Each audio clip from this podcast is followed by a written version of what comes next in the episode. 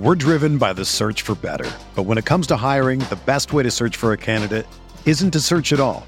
Don't search match with Indeed. Indeed is your matching and hiring platform with over 350 million global monthly visitors, according to Indeed data, and a matching engine that helps you find quality candidates fast. Ditch the busy work. Use Indeed for scheduling, screening, and messaging so you can connect with candidates faster.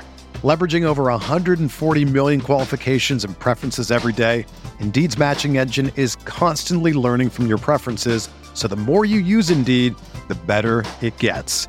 Join more than 3.5 million businesses worldwide that use Indeed to hire great talent fast. And listeners of this show will get a $75 sponsored job credit to get your jobs more visibility at Indeed.com slash BlueWire.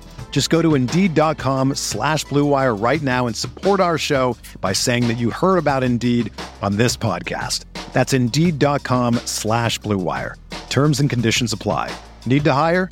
You need Indeed. What's up, y'all? It's Drewski, and I've teamed up with Mountain Dew to produce a hilarious new basketball podcast called The Dew Zone with Drewski. Learn the backstories of your favorite ballers and celebrities like Jamal Murray. Did you have like a favorite team? Was it the Raptors at the time or no? Was the Raptors even started around that time? Come on, bro. I ain't that old, fam. you talking like I'm 50. Taylor Rooks, A'ja Wilson, and many more. You won't want to miss this. Listen to The Dew Zone with Drewski on Apple Podcasts, Spotify, and wherever you listen to podcasts.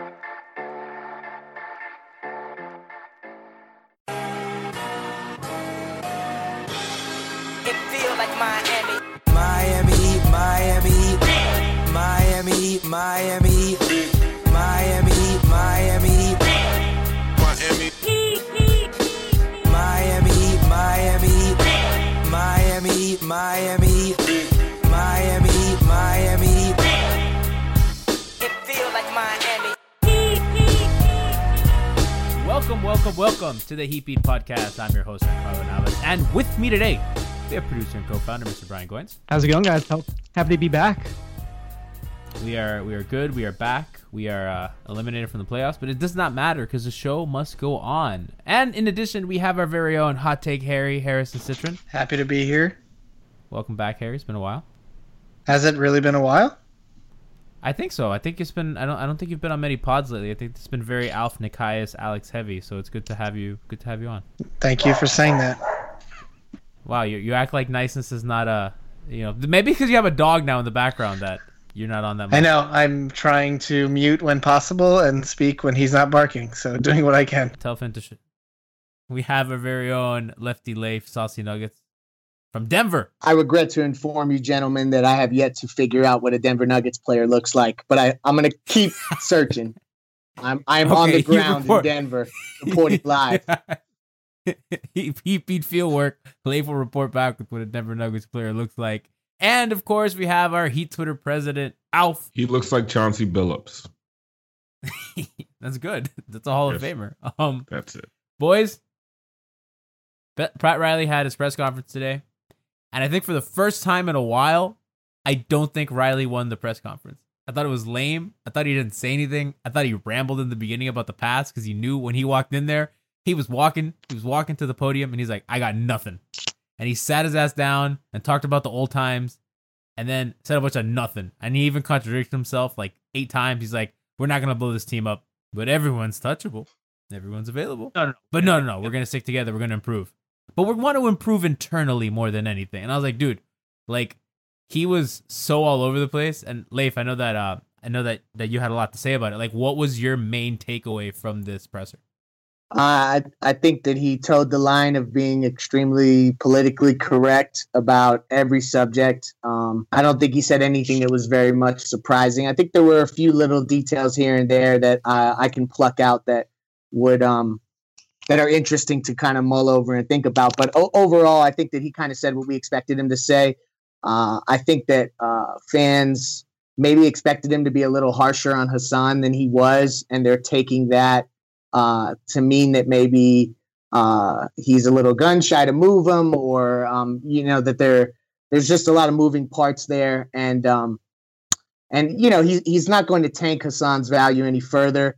Uh, he knows that there's a you know there's a chance he could end up back on the roster next season, so that so there is that element where you kind of have to manage people's personalities and relationships. But ultimately, when you hear him talk about a logjam in the front court, logjam in the back court, uh, it, it's pretty clear that we need to trim this roster down, and there's moves that need to be made. But it's tough to see a path with the uh, with the current contracts that makes a ton of sense. And I think that you saw that in the way that he was answering the questions. I mean, he didn't really give us much.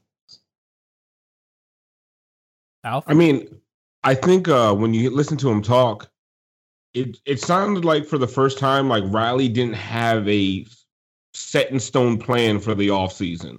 Like when they asked him, "Do you have a plan A and a plan B?" and he made a joke that plan A was just going go for the summer and coming back with the same team. Um, of course, he's not going to do that, but he, I think he said he's setting us up for. Listen, that might be the only option, right? He's going to go out there. He's going to do everything he possibly can. But right now, with this this summer, with with what they have available, that it might just be another six seed running back next year. And I think they're kind of okay with that. I, I don't think they're going to make a move that doesn't make sense. And I also think they just don't have many moves to make, which is why I think Leif is right. He's not going to torpedo anybody's value right now. I think a lot of people wanted him to come out and trash this year's roster. Like, why would you do that if you want to trade half of them? like, he. it's so stupid. I'm here. Oh, he didn't even go after Hassan. Yeah, assholes, because he's trying to trade him. Like, why would you trash the guy and say, "Hey, do you want this piece of shit?" Like, no. you build him up and say, you know, he, he he's, he's like he's one of the he basically said he's one of the top five centers in the league. Like we all know. Um, I mean, if you do look at the whole of the season, it he is maybe in the top thirty percent.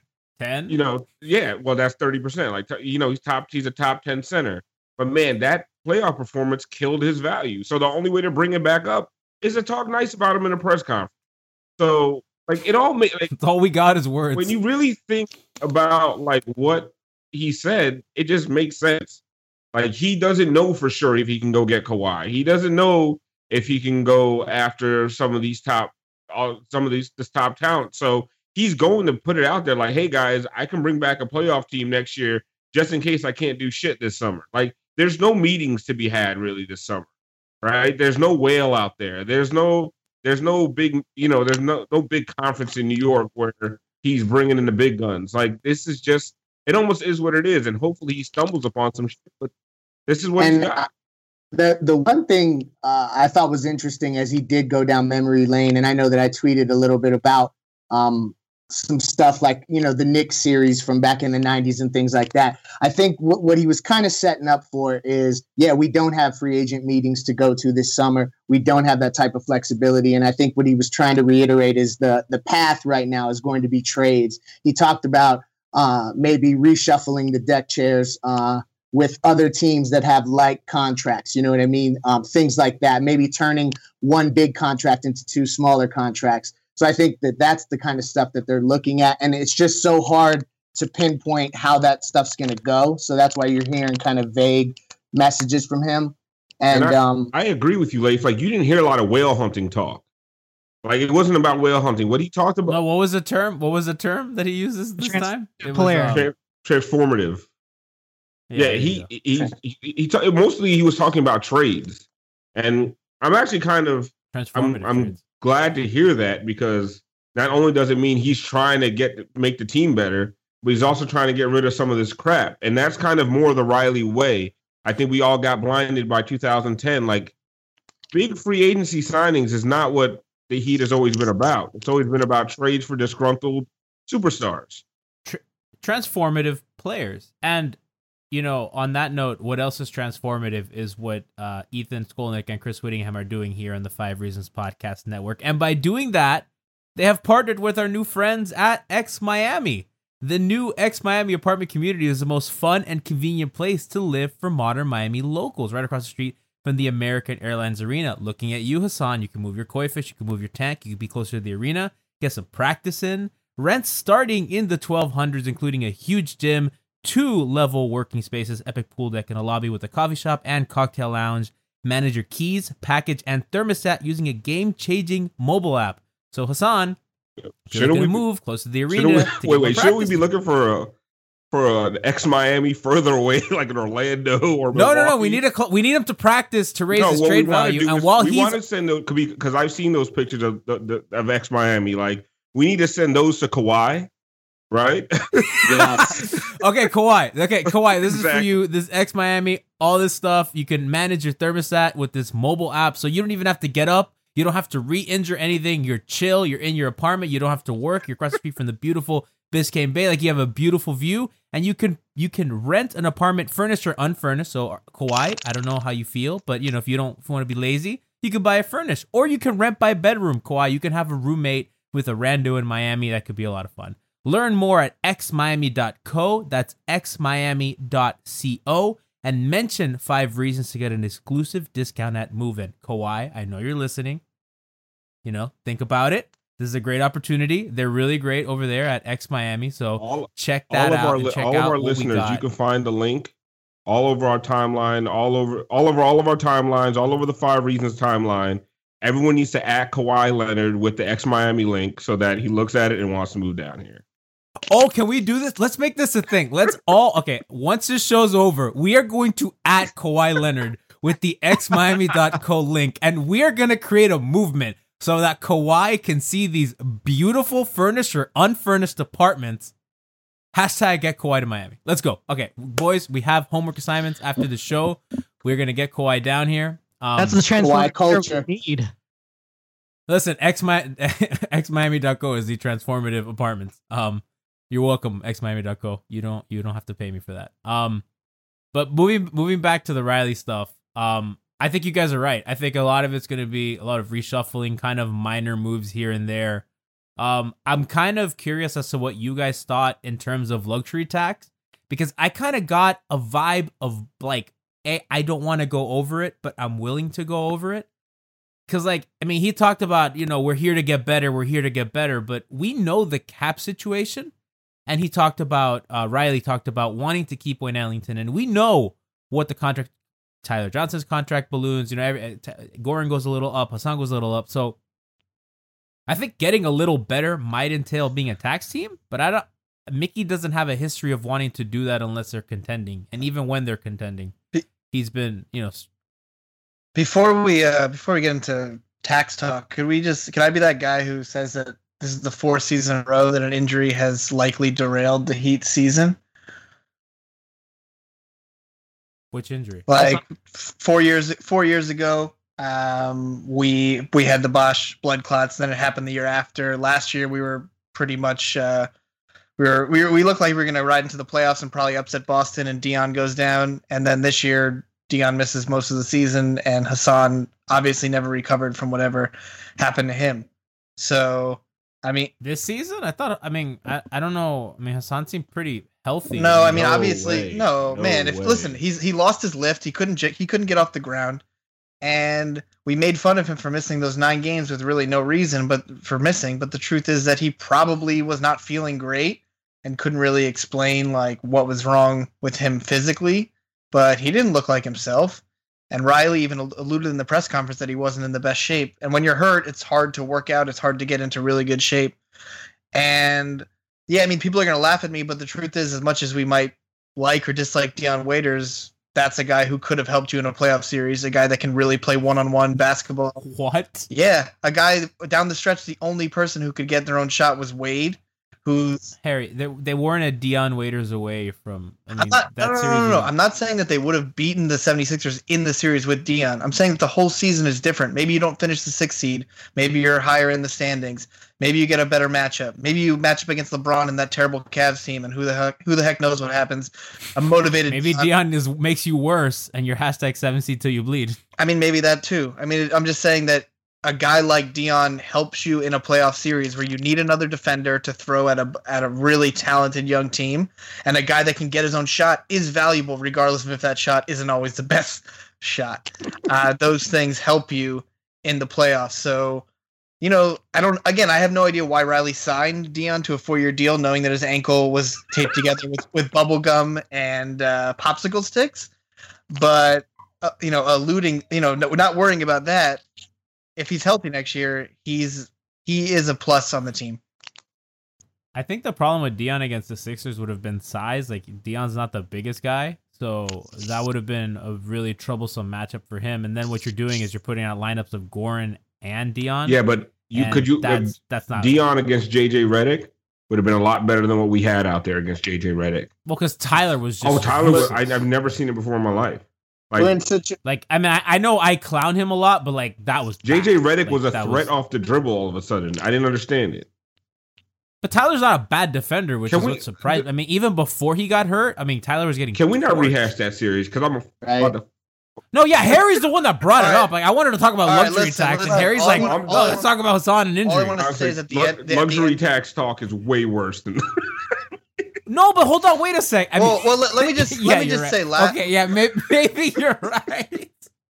no last year before Dion went down, Dion and Dragic were great together. Dion's ability to shoot, make def- make defenses pay for him being out there, and it opened the lane for Dragic. You missed that when you have Tyler, who had a really inconsistent year, and then in the playoffs he couldn't find anybody. He couldn't he couldn't d up JJ Redick, who can do one thing, and he could no JJ Redick was making layups. So I mean, at that point, you could have used Dion. It's I'm not saying it would have changed. You know, maybe it goes from a five game series to a six, but um, that's a guy who you spend some money on to do some things, and his ankle's made of paper mache.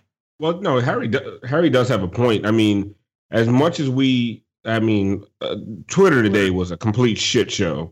Um, people just lambasting Riley. I mean, how many years does he have one of his top two or three paid players out for the season? Like, how many times is that going to happen? And then we're we're going to act like he, like, okay, not a big fan of the Tyler contract anymore. Hashtag Gianni was right. Um, I'm not, I'm not a big fan of the Dion contract, but everything else, man, like that's what I was arguing with people about today. Everything else, like what everyone keeps talking about the the, the two first round picks you gave up for Goran. Like, come on, dude. At the time, none of us were complaining about those first round picks. No. You No, go you- have a This healthy. starting lineup of Goran, Dwayne, Hassan, Deng, and Bosh. Give me that 9, 10, 15 times out of 15. Like, fuck that. That shit would have been dope, right? And that team without Bosh, uh, wait, no, they missed that year. The next year, that team without Bosh almost made the Eastern Conference Final. So Yeah. come on, let's let's like stop with the revisionist history bullshit. Like everyone, oh, oh, Riley just gives up uh, draft picks. He gave them up for a good reason. Like Goran was a really, really attractive player at that time. Like, yeah, no. And Alf, remember that that year that they got Goran, they were derailed with injury, not just from Bosh, but just like everybody on the team, to the point that there were days that they we thought they might only be able to dress six guys. Like it was really bad. Like toward the end of that season, they were like a mess. decimated by injury. So like they didn't make the playoffs that year. That that was a good, you know, that was not a bad team. It's just they, and they almost still made it. And it Yeah, got us. Ju- but- it got us. Didn't that get us Kinda. justice? It did get us It justice. We got So- that was the final game of the season. Spo was trying to tank it, And and, Ro- Michael Beasley and Henry Walker went off. That was was at Philly. against. At Philly, right? Was it at Philly or at Orlando? I don't remember. Oh no, uh, the Orlando game was the Henry Walker overtime. That that Did was that Goran's little brother go off in that one? what, what a time. Oh, that's right. That was Zo- the Zo- Zoran legendary game. Zoki. They wrote an article about that. they Yeah, did. they I was so they wrote proud an of article like the last the, the, the last game of the season heroes. Like the the ringer. The You, ringer. you know that's those- hanging up. That's hanging up in Zoran's wall in Russia. Oh yeah. You know it. Hell Nice yeah. framed. That's probably a great, dude. That that that's funny. Um, I know- no, but like Go ahead. Alf's right. Alf's absolutely right. Like at the time when Goran was acquired, like they thought that that was. I remember on the TNT broadcast, they were like, "No, like this team's like legit right now." And Dwayne was a little younger, and Dwayne was still, you know, a, a little better and a little more athletic. And and then the next year, as Alf said, Eastern Conference Final contention. And everybody's gonna say, but Hassan and Bosh never played well together. They were starting to oh, figure that, it out. No, the- at, at the at the All Star break, they were starting to get together. Like that team was starting to come, especially the second year. Uh, the second time Bosh went down, like Hassan and Bosh were starting to play together really well. And- So and- they never worked they never got reps No. together they never like they didn't have enough like uh, we've learned time and time again you just can't throw guys together. They need to gel and figure out. And unlike this Heat team, that Heat team was filled with smart guys. Chris Bosh, Luol Deng, Hey, Dwayne like, Wade, like that team had smart players. I think the other thing about CB is that as his game uh, matured, he would have gotten even better as a stretch big. And it, uh, so I think that yeah, there the Dragic trade. When you look at that roster, it made a lot of sense at that time. What doesn't make sense today in this present moment is that when you look at the roster, we have um, obviously Hassan making big money, where uh, Spo is obviously playing a style that is more conducive to Olynyk and Bam, and uh, and playing a little bit smaller in space. Uh, we have uh, 4,292 shooting guards on the roster, and that doesn't count the fact that Riley basically called Jay Rich a two guard today as well. Um, so we, there, there's just log jams throughout the entire roster. So when we start to talk about the tax, I think that that's where it gets interesting. And um, I, don't really see a way that they can improve, even if you talk about spending the mid-level exception, keeping guys that we, you know, like Wayne Ellington, or, or, or if they're going to pounce on a young player. Um, you know, I, I just don't know that they're going to be willing to pay that tax. So then you look at the roster and who are they going to trade? And as much as people maybe want to say that Riley is attached to Hassan, if Spo says he's not fitting the style of play and we have other guys, I just feel like that's the piece that's that's most logical to move. And then when you look at the two guards, um, it, you, it's really funny. Like, is Wade going to come back, and how does he fit in with when Dion is back? If Jay Rich's long term plans are at the two, you've got Tyler Johnson making nineteen million dollars, and Gianni's laughing at me about it. Uh, like, so, so there's a lot to work out. You got Rodney McGruder who can play the two. Um, so there, I just I don't think it's as easy as you can just run this team exactly back because it doesn't fit. The pieces don't fit. The guys who can play D, they can't play offense. The guys who can play offense can't really play D. That has to get figured out too. So it's not just. Uh, I, I don't think, and I know he alluded to I can't take off the whole summer, and he was kind of saying that saying that tongue in cheek. Um, they they got a lot of work to do.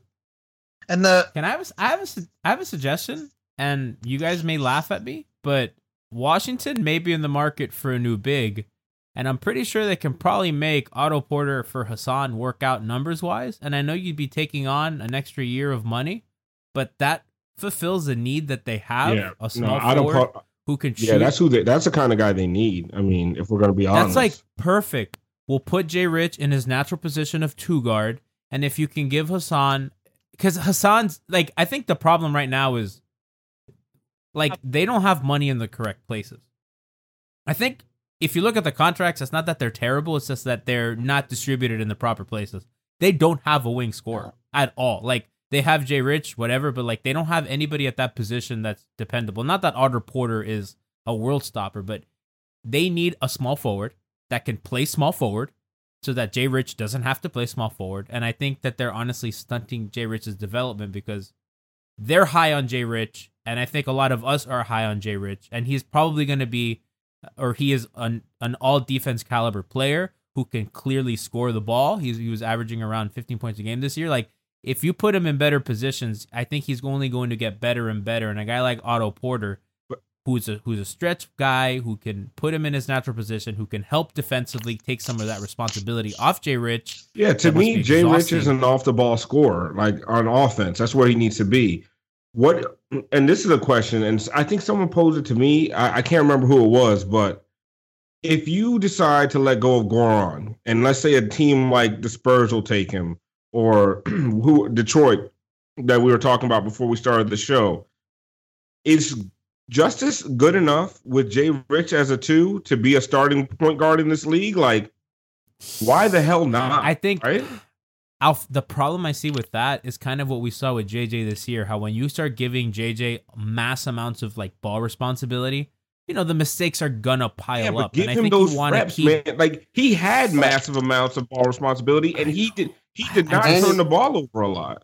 I think he's fine as a backup point guard. I think the Heat showed, and I was very critical of that to start the year. I was like, they don't have a backup point guard. I think that's going to be a problem. But as a tra- it clearly as, was. as- It wasn't. as a transition to the next what the next iteration of whatever the Heat become. Justice playing starting point guard. I mean, I, I think it would be great for his development. And honestly, it's like, what do you have to lose? Like, I mean, I have I have trepidation. play the because, kids, like, man. in- Play the kids year as much two- as in- possible. In year two, when they when they like gave him a lot of responsibility, he short circuited. Yeah, they gave And him I think- responsibility Well, as but a Dion, scorer. As a Don't forget about player. Dion. No, yeah, and Dion's gonna do a lot of the ball handling, and but I mean, I was talking about like a full time like starting point guard. I think if they get rid of Goran, um, they don't have a draft pick this year, so it's not that they can draft a point guard. I think next year, I think that might be something to do. Um, I don't know. I doubt they can move any of these guys for a pick. Um, No. uh, they might they might if they get rid of Goran, what they might do is sign a veteran point guard or something, whoever's on the market, and then, but they, they're gonna want to run. So You need if you're if you're getting rid of Goran, you need a point guard that can shoot. I mean, you need a guy that can space the floor. That's really the issues that you're having, especially when you throw out the lineup that that Spo was throwing out. And I like Justice as a point guard. I don't know if I want him as my full time point guard. I'm per I like him as a bench player. I like that mean dog attitude that he had in this postseason. Uh, the the junkyard dog. I think that's what you want from him. And who cares if he's on the bench or whatever? Just play him his 30 minutes, his 35 minutes, and let let him flourish. You know, um, I will never get over Spo benching Justice for Gerald Green in that playoff series. I still have no idea what what what Spo was what Spo was thinking. Um, but let this kid play. He's shown you that he's gotten better every year. Um, hopefully, he can continue shooting a decent percentage from three with more reps, and let his game. Like if, if this kid spends the summer finishing out how how to finish at the basket and not have these weird yips where he just throws it as hard as possible at the square, uh, he's going to be a really good player. Um, is he going to be the guy that we maybe we all expected at number ten? I don't know. I think the expectations were way too high coming in. He probably needed a, a season or two, at, another season at Duke. But listen, you're not going to tell a kid not to take money when he can, and he's going to be really good. You have to be patient. You just talked about Otto Porter five minutes ago. Otto Porter's first three years in the league were trash, trash. He was a he was a giant flaming pile of garbage.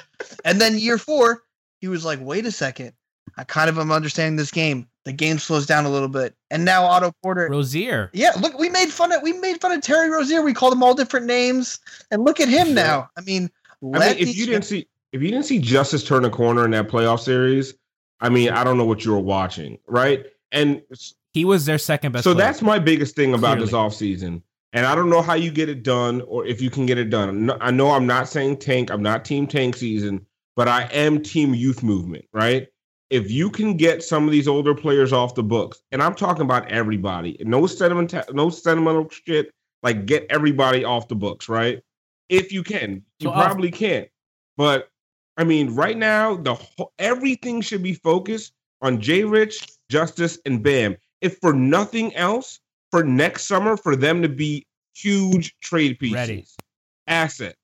Hey, so we had we we had Evan Cohen, our good friend of the show, Evan Cohen. He emailed us some uh, Heat summer plans because he needs to get this takeout. Um, and I know Leif was talking about how Melo might make a little sense for them. One of the trades that Evan suggested was James Johnson and TJ for Carmelo and Kyler Singler, uh, Kyle Singler, because Melo's going to want out. Okay, yeah. yeah, OKC's can't get players to stay. James Johnson and Tyler are on longer deals, which might, you know, help them long term to have some, you know, pretty good players locked in and improve their defensive versatility. So that that may be something. Melo on a one year Heat deal.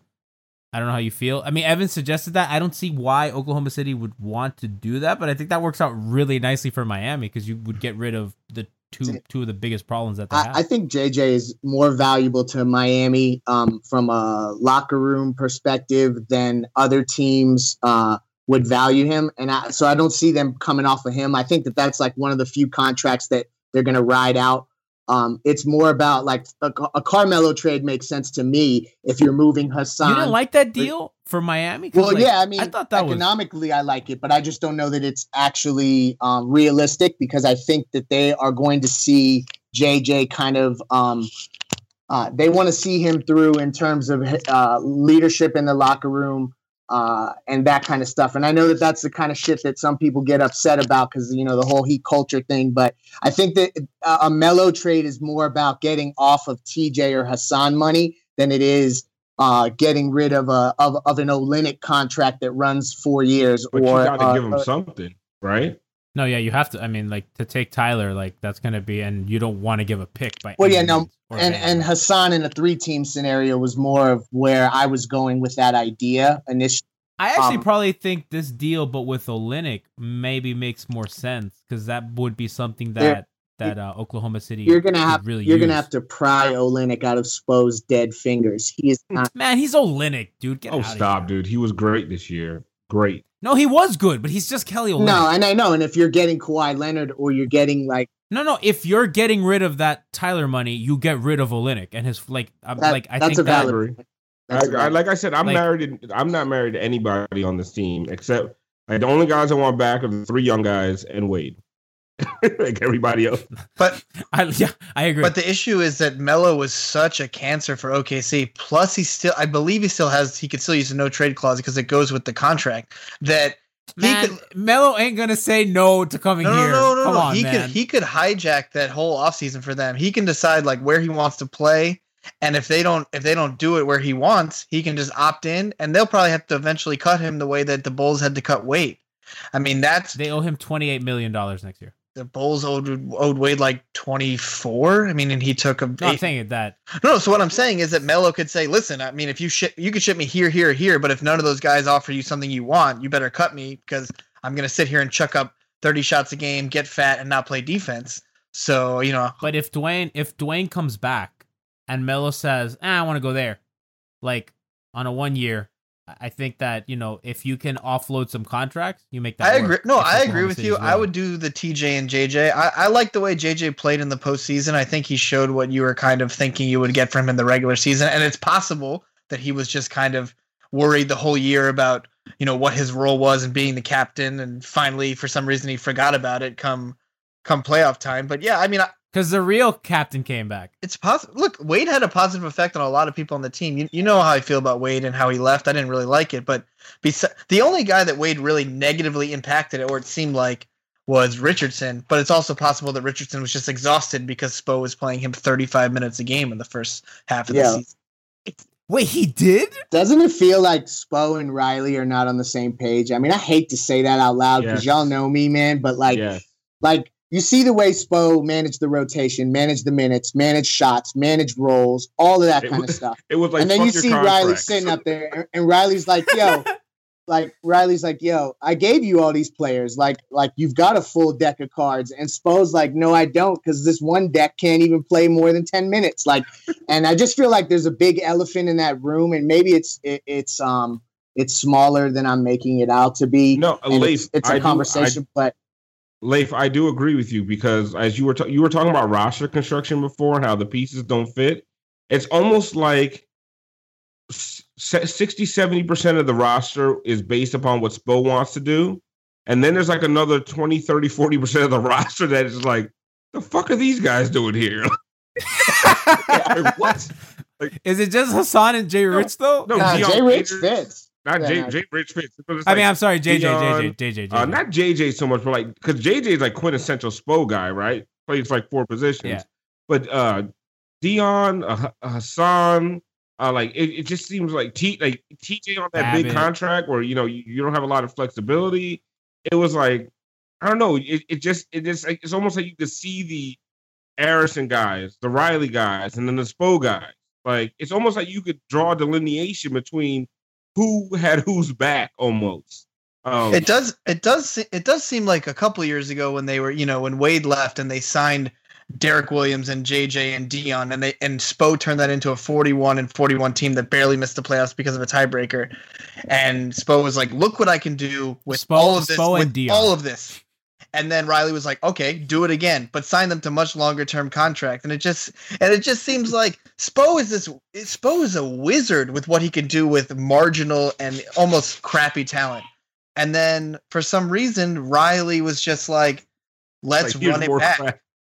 do it again." crack. I You know, and it and it just seems like there there might be a small disconnect. Like Riley's love for Hassan and the big man, when the truth is, it doesn't seem like Spo wants to be positionless. He doesn't want to have to worry about.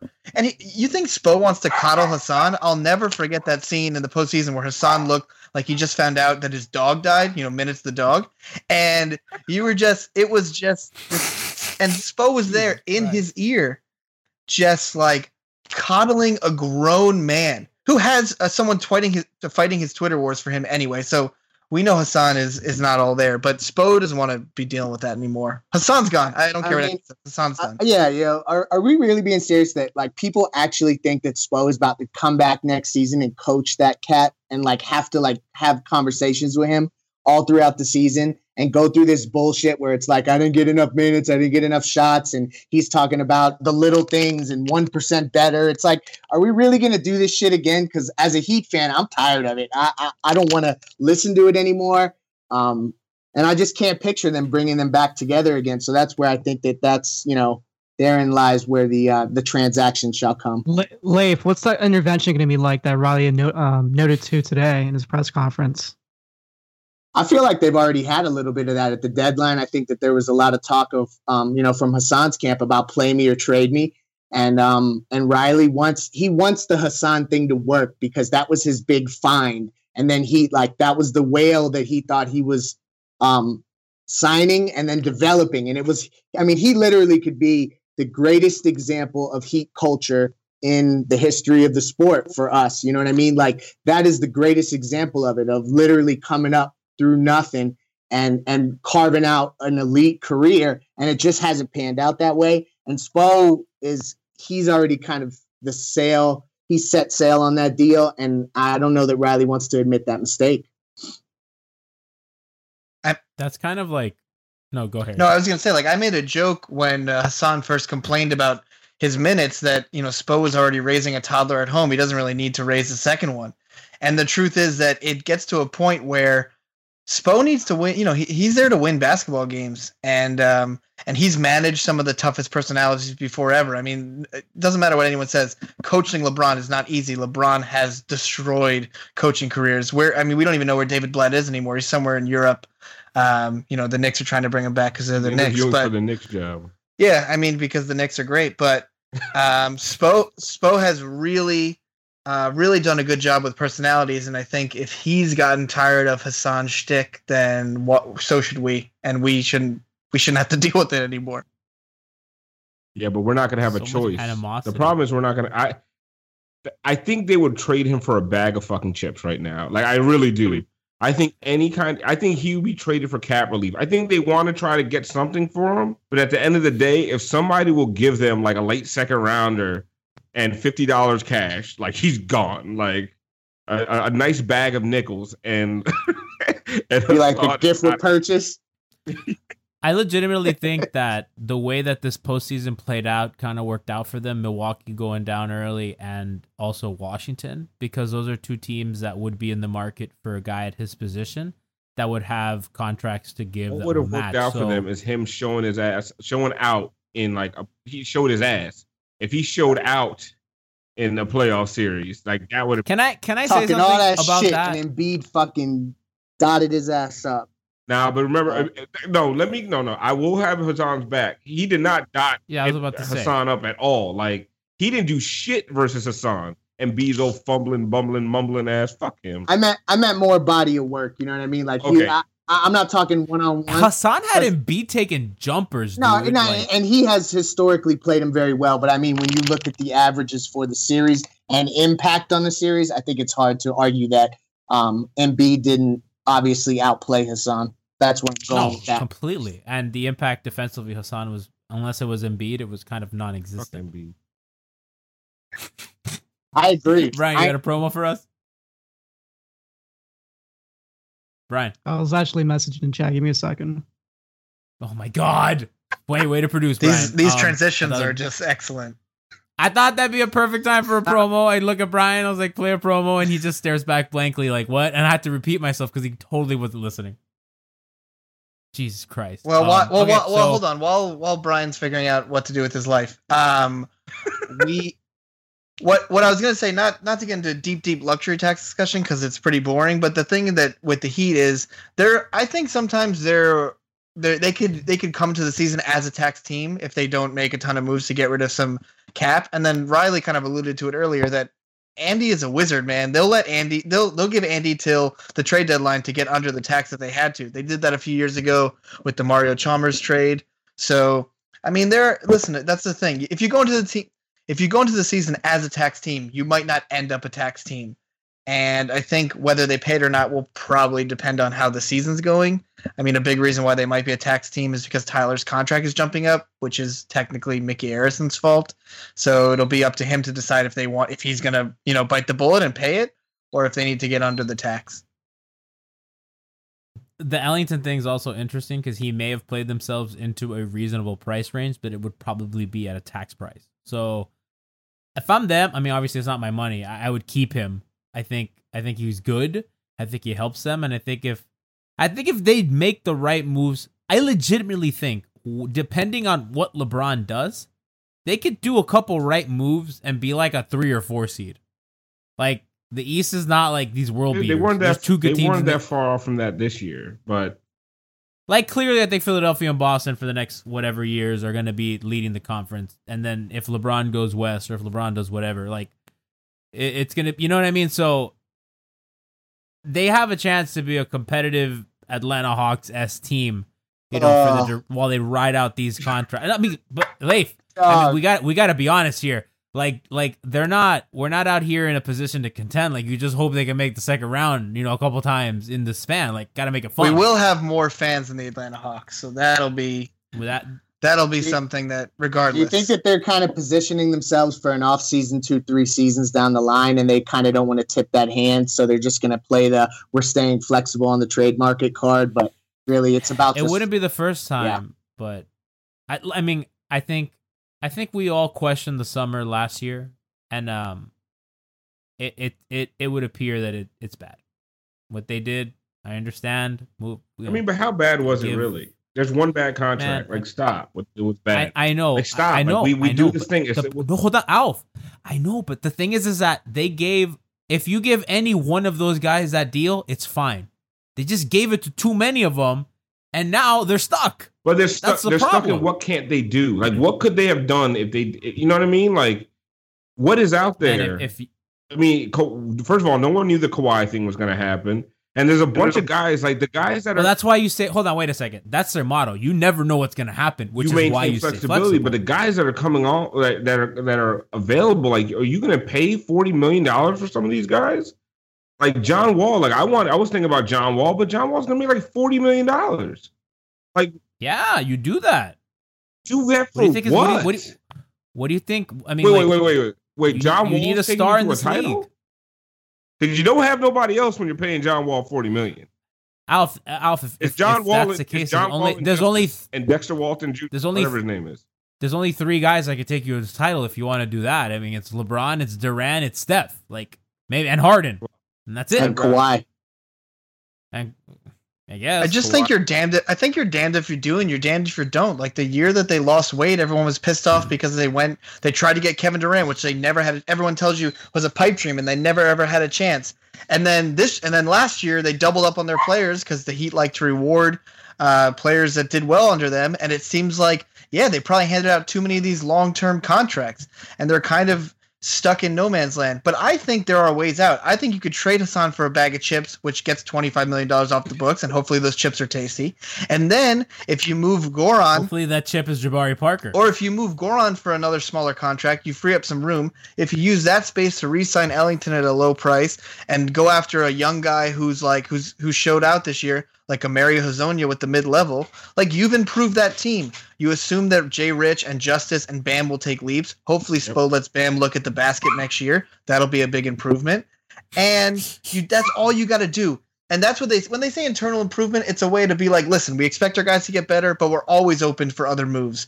For anyone to look at that and think that the Heat are just going to stay completely still, I mean, listen, they might have to stay still, but to think that the front office is not working to make better moves is stupid. And if you think that way, and I don't mean it in like you know the way we say but seriously you should go find another team if you're going to be pissed off every year you don't win a championship because Please. we're we're a super successful franchise. We've only been around for 30 seasons and we've won three championships. That's amazing. Um, riley is one of the best to ever do it whether it's coaching or gm could is he on the way out? Of course. Like he's getting to a point where he would probably love to go spend time with his wife and his grandchildren and his children but like if he's still around You you hopefully expect him to do the best he can. And if it's not working out anymore, he will walk away, and the franchise is still in good hands. I don't know why we freak out over every and everything he says. I mean, if, if we believed everything Riley said, so he's done so many other moves. Like, just let it work Dude, itself. he lies. He lies in every one of these pl- press conferences. Like he just flat out That's- lies. that's to you. damn Like he lies. Like why are people surprised? Like by what he says? Like he lies all the time. And and and Harry, what you're saying is right. And sometimes we get bogged down in these details. Like that's why I was getting pissed off about the luxury tax talk. Like like these dudes always find a way. Like they always figure out something. It's been four years since they've been in title conten- contention. Like other franchises go decades. Like everyone calm the hell down. Like they were they, they were just in the playoffs this year. Two years ago they were a game away from the Eastern Conference Championship. Like let's They were a game away from the finals. 'cause we know they would have beaten LeBron in the fans talk conference shit. finals. We know. Heat fans talk shit like they want to be the Suns with the assets and the draft picks. They can't and, uh, and- and- and- and- and- well, and, and then they make fun of anybody who says that we tell them that they can't handle it. But like, go through a Kasib Powell season or a um, you know, like these years where you've got Blake just Blake absolute- Ahearn. Yeah, Blake Ahearn. That's another great name. Um, of the Vladimir Stepania years. Like, come on, like if you experience Daequan that for a couple seasons, you um you will change your tune. Uh, and I, I don't know. I just look at all those other franchises, and I don't necessarily say, "Wow, what a great position Phoenix is in," or Minnesota is in. And I know you look at the roster and you like all them young players, but ten years from now, we're going to be doing this podcast. We're probably not going to be making very much more money than we are now, and we're going to be saying We're gonna be Minnesota is more the money same damn team that they are now. Because France, Sacramento's because certain still in the same place. X Miami Co is gonna blow up, and they've been our partner since the beginning. So you know we're gonna be filthy rich. Um, I do want to move off this because we still have a lot of other things to get to, and we have promos that we need to play. And Brian cut up a bunch of sound that I feel bad that we haven't played yet. So Brian, could you please play a promo? On the latest edition of the Five Reasons podcast, Ethan and I go over the latest NBA storylines and try and figure out how the hell the Indiana Pacers took the Cavs seven games. I mean, this was the team that was pushing the Cavs. A star player who was traded twice in one year. A point guard who was a backup for the Kings two years ago. For the Kings. The third guy was arguably the least talented of the two Bogdanoviches. they had a power forward, uh, and Thad Young was on his fourth team in five years. And then they had Lance. Okay, who who since who since he was last with Indiana has played for five teams. I mean, that's not that long ago, Chris, that he was in those series against the Heat, right? Can I, like can I try and name them? So he's in Memphis, Mhm. Sacramento, Charlotte. Mhm. Did he have a stop with a New York team? Was he in Brooklyn? I think he was with Minnesota, but I'll What? I will I will well hold on, hold on, hold on. So hold- to the basketball reference page. Be sure to subscribe to the Five Reasons podcast on iTunes, Google Play, Stitcher, or wherever it is you get your podcasts. I'd like to let you guys know that Ethan told me to make our promo 30 seconds, and his felt like 10 minutes. To the basketball re- to the basketball reference page should be a uh, That should be Witty's bio to the basketball or a, reference or a page. T-shirt. I would wear that. Brian, now because now we got we got to stuff a bunch of promos in. This week on the Balls Cast, the bean is up top. Yes. Up top, top level, bean. Do we really need to tell that to people? People need to fucking know because they don't know. Oh my god. Sorry. That's not true. It's true. You got to focus on the clit or the bean, as Chris calls it. Yeah. It's up top. That's just how I talk to my uh, nine-year-old when I talk about pussy with him. Not surprised. The bean's all. up top, buddy. It's right on top. Jack and the Beanstalk, you see, it's actually about. It's about a vagina. Yeah. It's about this big green vagina. Right. So do your homework, brush your teeth. Remember, the bean's up top. Just like my little bean. And I put him on the top bunk. Subscribe to the Ballscast today so you can hear things that make Ethan Skolnick Very nervous. The ending of that was funny. I still have no idea what Ballscast is about, but check them out. You don't know what a bean is either, but let's move on. I don't know what a bean. I've never. I don't know what a bean is. I don't know what anything that they're talking about is. I've never seen any of that. I'm very confused. I, I don't know. I'm just, I'm, I'm lost. I'm as lost as Riley is with draft. Oh my I god! know. I just muted myself because the sounds that were coming out of my mouth were just could not believe. all we need is another 16th round pick this year, correct? Is that what it would be? 16? Yeah, that's all we need is another young player this year.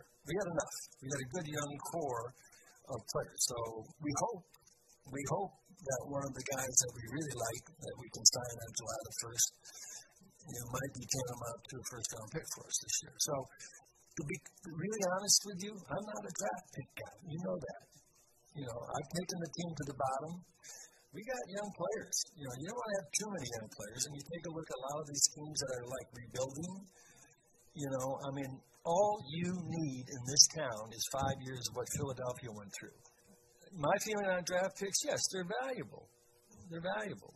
And they're valuable to trade for veteran players that have talent. So wait, wait. He was being completely sarcastic when he said all you need in this town is five years of what Philly went through. Because basically he's saying Yeah. my arena would be fucking empty, bro. I can't, I could not do that. I'd get fired. I'd get fired. Like when, when we say Heat Ev- fans are not Anybody built, gets fired. They all get fired. That's the whole point. Hinkie got fired. yeah. but it when I when we when, when we say Heat fans are not built for the tank, Riley just said that. Like that was complete sarcasm. Like all we need is five years of what Philly went through in this town. Yeah, dude, that thing would be empty like Marlin Stadium, dude. It'd be it'd be. Joke. I'm I'm surprised that that uh that uh, that like press room did not erupt in laughter when he said, "Yeah, I don't really like draft picks." I'm like, "Well, yeah, we know." How about the July 1st Um, comment? Who's he signing on on day one on July 1st? Is that Mario Clearly. Hezonja? Are we high on him? Do we want him? I don't know. Who else would be the equivalent Do we equivalent need of more a draft guards? pick? No, he's a three. I don't. I he's don't a know. three. Is he a three? I thought he was a point guard. Oh my gosh, are you are you being serious right now? A fucking No, maybe point guard am I thinking dog about the wrong guy? from the Okay, Orlando. Magic? Anyway, um, I legit I don't just know. Oh, okay. I, I'm sorry. I was thinking of somebody I else. legit don't know who Oof. that is. I'll be honest with you. I don't don't. Yeah, you could show me some Bogdanovich. I'd be like, yeah, that's a Zone Jonia, whatever his name is. Hezonja. I just don't know who else would be the equivalent of a draft pick this summer that we could sign on July 1st. Jabari Parker. I like That would be good. But is he re- is he wrong?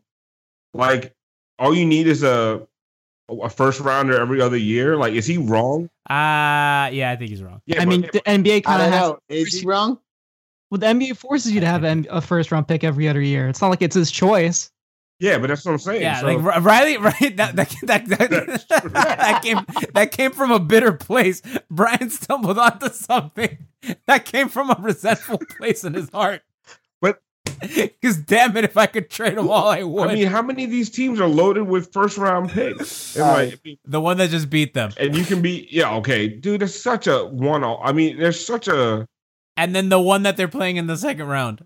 Oh, that's true. That's ball. But they also had to stockpile like five picks per first round to stumble on one or two uh, good draft picks. Like, That's how that's how it works, man. Listen, I, I think like we can't like we can sit up here and say everything we want. Like No. clearly, Now, this is what we like, can say. know, I've been a a- Heat fan asset since management's 1990, important. and since that time, since 1990, if you have been a Sixers or Celtics fan in that same period, you have not experienced more fun, more winning, more championships, more all of the good stuff than you are as a Heat fan. So I'm gonna stick with our process and bleep off about it. Okay, so we're running out of time, and we still have not gotten to Ilyasova's stupid comments. Brian, do you have that sound, or should we just talk? I have the sound. Play the sound. empty.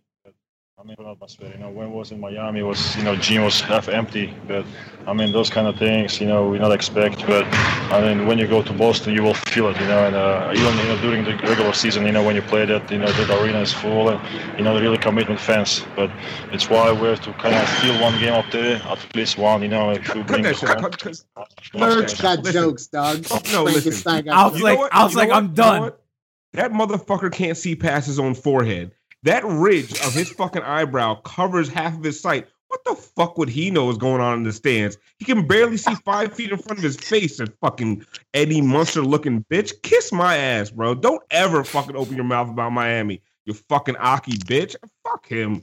Fucking Ersan Ilyasova, dude. Get a little bit of fucking success. You gonna run your fucking mouth. You play for the goddamn Hawks, dude. I've been to fucking Hawks Arena, dude. There's like four Oh, people in that Hawks. bitch. He has no fucking idea. Oh, what a fucking loser! Fuck that guy, man. That's why I fuck fucking Hey, Sixers. dude's name is Dude, I've never, yo. I've never Dude, rooted dude, for real right now, dog. Urson. Ursa. Dude's Ursa. name is Ursa. I like that's why I, I I fucking want this. I would never root for the Celtics, but I want them to fucking beat the living shit out of that shit talking nothing team. Like, dude, we have no superstars. You're supposed to have like two of the greatest fucking young players of all time, and you needed Belinelli and Ersan Ilyasova to be us. Fuck that team. I hope they fucking get swept. Fucking Ersan Ilyasova. Looking like fucking Frankenstein's monster, fucking loser. He's the fucking bolts in his neck. Stupid. Anyway.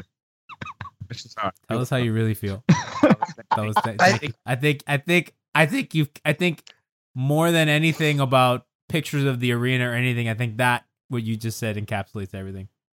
Saw D Wade had our back. Quote he quote tweeted the ESPN video of uh, Ilyasova saying that, and he goes, "Heat Nation, let me apologize for this man that most of you don't even know. He doesn't True. know any better." Because he's I a think to fucking be- I think nobody. t- Dog, he just called him a random scrub. Like D Wade just called Ilyasova this random scrub. I think if we're being objective, it probably is harder to play in Boston, but that's because you're either that Harrison, what are you? Let shut me up! finish my statement. You're either worried that the floor is going to collapse into a sinkhole because the Boston Garden is the oldest fucking arena and it's a piece of shit, or you're worried that you're going to be hit with a battery because there's a bunch of racist assholes up there who want who want to fucking see you die. So that is a home Well, not that is a home court advantage. Ilyasova doesn't have to worry about batteries. The worst Boston. thing in Miami is either you see a beautiful woman who's going to distract you for a few minutes, or that crazy woman who flicked off Joakim Noah. I mean, those are the things you got to worry about. That's not a real distraction. Or you, cocaine. or you got to worry about sniffing an eight ball on a Friday night. Ersan doesn't go out. He goes back to his fucking coffin until the next game. He goes home and charges himself like an electric car. Yeah, they throw batteries at him. He fucking eats them. Everyone is talking about magnesium. It's all you hear about. But why? What do we know about magnesium? Well, magnesium is the number one mineral that 75% of Americans are deficient in. If you are a woman over 35, magnesium will help you rediscover balance, energy, and vitality. Magnesium supports more than 300 enzymatic reactions in your body, including those involved in hormonal balance. From functional medicine doctors to mental well being and female hormone experts, we all know that magnesium is the one mineral to improve all aspects of well being and health. But which one? Magnesium Breakthrough from Bioptimizers, the trusted choice recommended by leading experts with seven best absorbed forms of magnesium to ensure your body receives the support it needs for overall well being. Go to bioptimizers.com slash balance today and use code BALANCE10 for 10% off. Support your journey to wellness at B-I-O-P-T-I-M-I-Z-E-R-S dot com forward slash balance. Magnesium Breakthrough from Bioptimizers, your foundation to optimal health and vitality.